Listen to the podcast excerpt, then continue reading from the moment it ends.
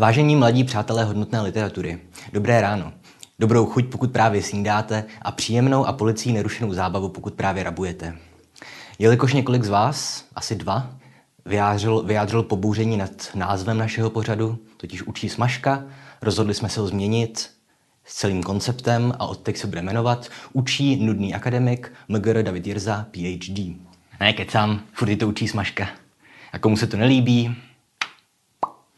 Tak, takže včera jsme skončili jenom s tím krátkým shrnutím politické situace v letech čtyřicet osm až padesát šest a teďka se v několika dalších dílech, velice krátkých dílech, budeme věnovat různým obdobím, nebo ne obdobím, různým směrům v české literatuře v letech devatenáct padesát šest až devatenáct šedesát osm a dneska si podíváme na prózu, která reflektuje válku a holokaust z téhle doby. Jenom k té politické situaci ještě zopakuju, co jsme řekli včera, nebo v pátek teda, že po Stalinově smrti a po odhalení kultu osobnosti v roce padesát šest, jo, po té, co byly přiznány Stalinovy zločiny, a taky po sjezdu československých spisovatelů se situace celkově mírně uvolnila. Pořád to tu nebyla žádná velká zábava, ale už to nebylo zas tak hrozné jako na začátku padesátých let za života Stalina nebo Gottwalda.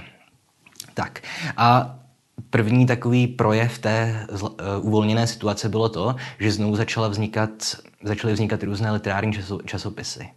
Jo, především významný byl Květen v padesátých letech, ale o něm si budeme povídat až za pár dílů, kdy budeme mluvit o poezii. Ale asi vůbec největší vliv na rozvoji české prózy nebo obecní literatury měl časopis uh, Světová literatura, který začal vycházet v roce devatenáct padesát šest, myslím, a vycházel až do roku devatenáct devadesát šest. No a Světová literatura jako časopis byla důležitá proto, že samozřejmě se tam objevovaly především texty spisovatelů ze Sovětského svazu, ale často dobré texty. Ale mezi nimi se tam ukrývaly i takové klenoty ze světové prózy i z jiných uh, typů literatury. Jo. Ve světové literatuře tiskly třeba Ernesta Hemingwaye, Grahama Greena, uh, dokonce třeba Laurence Ferlinghettiho, že? Býtníka, nebo Eugena Ionesca, absurdního dramatika. A kromě toho se tam objevovaly také studie velice významných světových literárních vědců. Umberta Eka nebo Rolanda Bartha. A zajímavé je, že u počátku časopisu Světová literatura stál Josef Škorecký. A to byl zástupce šéfredaktora. Tenkrát ještě víceméně nezna, neznámý autor. Tak, no a zmínil jsem, že teda dneska budeme mluvit o nějaké reflexi války a holokaustu. Jo, to je něco, co říkám vždycky na tomhle kanále, ale zopakuju to, protože v tomhle pořadu jsem to ještě neříkal. Totiž, že když dojde k nějaké tragédii, jako byla válka nebo holokaust, obvykle se čeká s uměleckým zpracováním. Nejdřív vycházejí, co se týče holokaustu, tak ve čtyřicátých a padesátých letech vycházely především vzpomínky lidí, kteří třeba přežili Osvětim nebo jiné koncentrační tábory. Většinou to byli polští autoři. A jako umělecké zpracování těchto témat, aspoň u nás, se objevovalo jenom velice zřídka. Ať už to byl Drda a jeho Němá barikáda, nebo Vajlův Život s hvězdou. Jo, ale potom v tom roce padesát šest, přece jenom už deset minut, deset let od války, uběhlo a k tomuhle tématu se začali vracet autoři i v, v krásné literatuře. Jo. A v tomhle takový iniciační román byl, byla Krabice živých od Norberta Frýda. Jo, Norbert Frýd sám si prošel Terezínem a Osvětimí. V Osvětimi vlastně přišel skoro o celou rodinu. Jeho bratr byl, ten byl popravený během války za účast v odboji. Jo, a v Krabici živých Norbert Frýd vlastně zkoumá, to je román, a jeho prostřednictvím zkoumá, jak je vlastně třeba možné si zachovat důstojnost v takovém prostředí, jako byla třeba Březinka, Osvětim. A po Frýdovi se tohoto tématu chytla i spousta dalších autorů. Asi nejvýznamnější český autor té literatury holokaustu je, hádám, Arnošt Lustig. No, asi všichni už jste někde slyšeli aspoň název Modlitba pro Kateřinu Horovicovou. To je novela z roku devatenáct šedesát čtyři, že, která řeší ten příběh, který je vlastně dodnes na hranici mýtu. My víme, že se to stalo tak nějak, máme to z různých zdrojů, ale každý ten zdroj to podává jinak. Ale v podstatě líčí příběh o mladé židovské dívce, tanečnici nebo herečce, která se vlastně v plynové komoře pokusila vzbouřit proti svému osudu a zastřelila jednoho SSáka a dalšího postřelila. Vždycky vlastně tady Lustig udělal paralelu se starozákonní Juditou, která zavraždila nebo zabila generála Holiferna.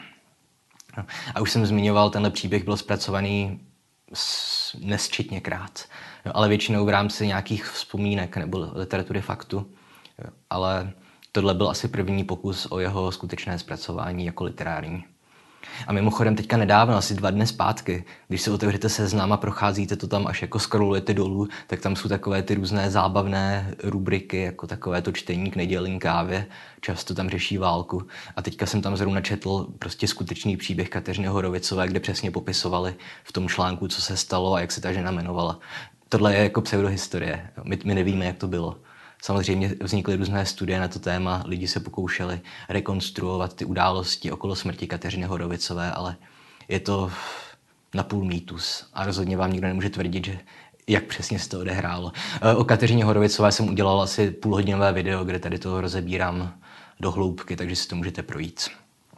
No a další téma, které zpracovává Arnošt Lustig, je téma příbuzné, totiž téma vlastně Židů, kteří přežili koncentrák, ale potom se už nedokázali vrátit do běžného života. No, opět uh, můžeme zmínit třeba prózu Dita Saxová z roku devatenáct set šedesát dva. Tady Arnošt Lustig opět řeší, jak už jsem říkal, to téma nemožnosti návratu do normálního života. Už jsem několikrát říkal, že Theodor Adorno řekl, že je barbarství psát po, po světimi poezii, ale později to Adorno upravil, tenhle aforismus, a řekl, že po, po Osvětimi je nemožné žít. A takže Dita Saxová a spousty dalších textů jsou důkazem téhle nějaké filozofické propozice. Hmm. Další druh náhledu na válku představuje dílo Josefa Škoreckého. Teďka už se nepotýkáme přímo s holokaustem, i když později taky u Škoreckého v, v souboru povídek Sedmeramenných svícen, ale prvotina Škoreckého se jmenovala Zbabělci.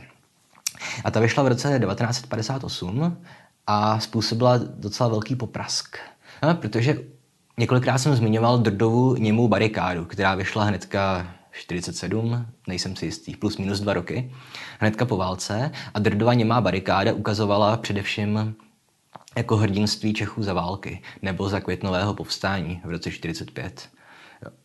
Nejznámější případ asi bude pro vás povídka Vyšší princip, kterou, která byla sfilmovaná.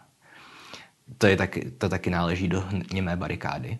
Ale Škorecký udělal něco jiného ve Zbabělcích. Škorecký taky vzal to téma květnové revoluce roku čtyřicet pět na Maloměstě, ale pojal to vlastně ironicky a do velké části si dělal legraci z těch Čechů, kteří celou válku se klepali někde zavření ve sklepě, ale pak najednou, když už bylo jasné, že Němci prohrají, tak ze všech Čechů byli velcí partizáni a snažili se urvat si pro sebe nějakou tu slávu. Ale...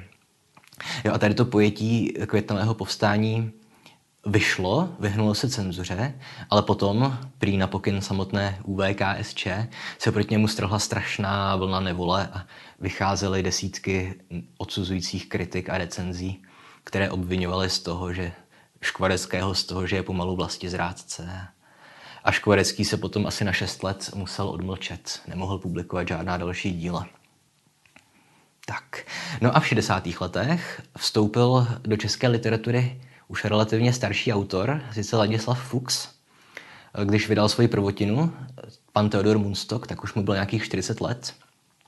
No a Fuks tento téma válečné zase zkusil pojmout trošku jinak. A on, jeho zajímala především nějaká hlubší psychologie postav. Provádí nějakou introspekci do myšlení těch lidí, kteří zažívají druhou světovou válku. A ať už je to v roli oběti nebo v roli predátora. No, v roli oběti vidíme Žida, pana Theodora Mundstocka, jo, v novele stejnojmenné, který se připravuje na cestu do koncentračního tábora a učí se, jak se vyrovnat ze, ze smrtí, která ví, že přijde, a připravuje se na to, jak ho tam budou mlátit, ale nakonec shodou nešťastných náhod zemře ještě dřív, než se do toho koncentráku dostane. A v prvním Fuksově díle sledujeme válku očima její oběti. Ale další významné Fuksovo dílo, Spalovač mrtvol z roku devatenáct set šedesát sedm, tam naopak to sledujeme očima predátora. A sice Karla Kopfrkingla, což je na začátku takový relativně spořádaný otec od rodiny, který se ale jednak vlivem vlastního šílenství a šílenství své doby, ale i vlivem svých nacistických přátel, kteří mu našeptávají, co by měl dělat a s kým by se měl stýkat, tak se tedy z toho otce od rodiny nakonec stane psychopatické vraždící monstrum. No, takže opět tohle už je nějaký nový způsob stvárnění témat, jako je druhá světová válka nebo holokaust. E, nějaký nový přínos znamená i dílo Vladimíra Körnera. E, především no, novela, další próza, Adelheid z roku devatenáct set šedesát sedm. A tady se zase vracíme do Sudet poválečných a sledujeme to zkrátka nenávist Čechů vůči Němcům, Němcům, kteří tam třeba zůstali nebo eventuálně měli odejít. Jo, a v novele Adelheid sledujeme vztah mezi bývalým vojákem, který sloužil u letectva britského, a mezi vlastně dcerou prominentního nacisty, místního továrníka. A asi si dovedete představit, že tahle knížka nekončí dobře a neukazuje Čechy třeba v úplně nejlepším světle. No. Spíš výjimečně se k světové válce vyjádřil taky Bohumil Hrabal, ale to je ten jeho výjimečný počin, totiž novela Ostře sledované vlaky, samozřejmě má významné místo v dějinách české literatury a taky v dějinách českého filmu. Jestli se nepletu, tak za to dostal Oscara režisér za Ostře sledované vlaky. To se týká mimochodem i románu Obchod na korze od Ladislava Grossmana. Ten taky je z téhle doby a zabývá se podobným tématem. Jo, a Hrabalovy Ostře sledované vlaky opět nové téma, relativně v české literatuře aspoň. Sledujeme nádražáka, mladého kluka, který se navzdory okolnostem i vlastnímu charakteru stane takovým tragickým válečným hrdinou. Tak, takže to by byl jen takový stručný přehled toho, jak se v šedesátých nebo na konci padesátých let v české literatuře reflektovala druhá světová válka a holokaust. A zítra se podíváme na další prózy z téhle doby. Ať už to budou historické texty, anebo autoři, kteří psali o své vlastní době. Vladimír Páral, nebo samozřejmě Milan Kundera, který se konečně vykašlal na psaní budovatelských básniček a začal psát prózy.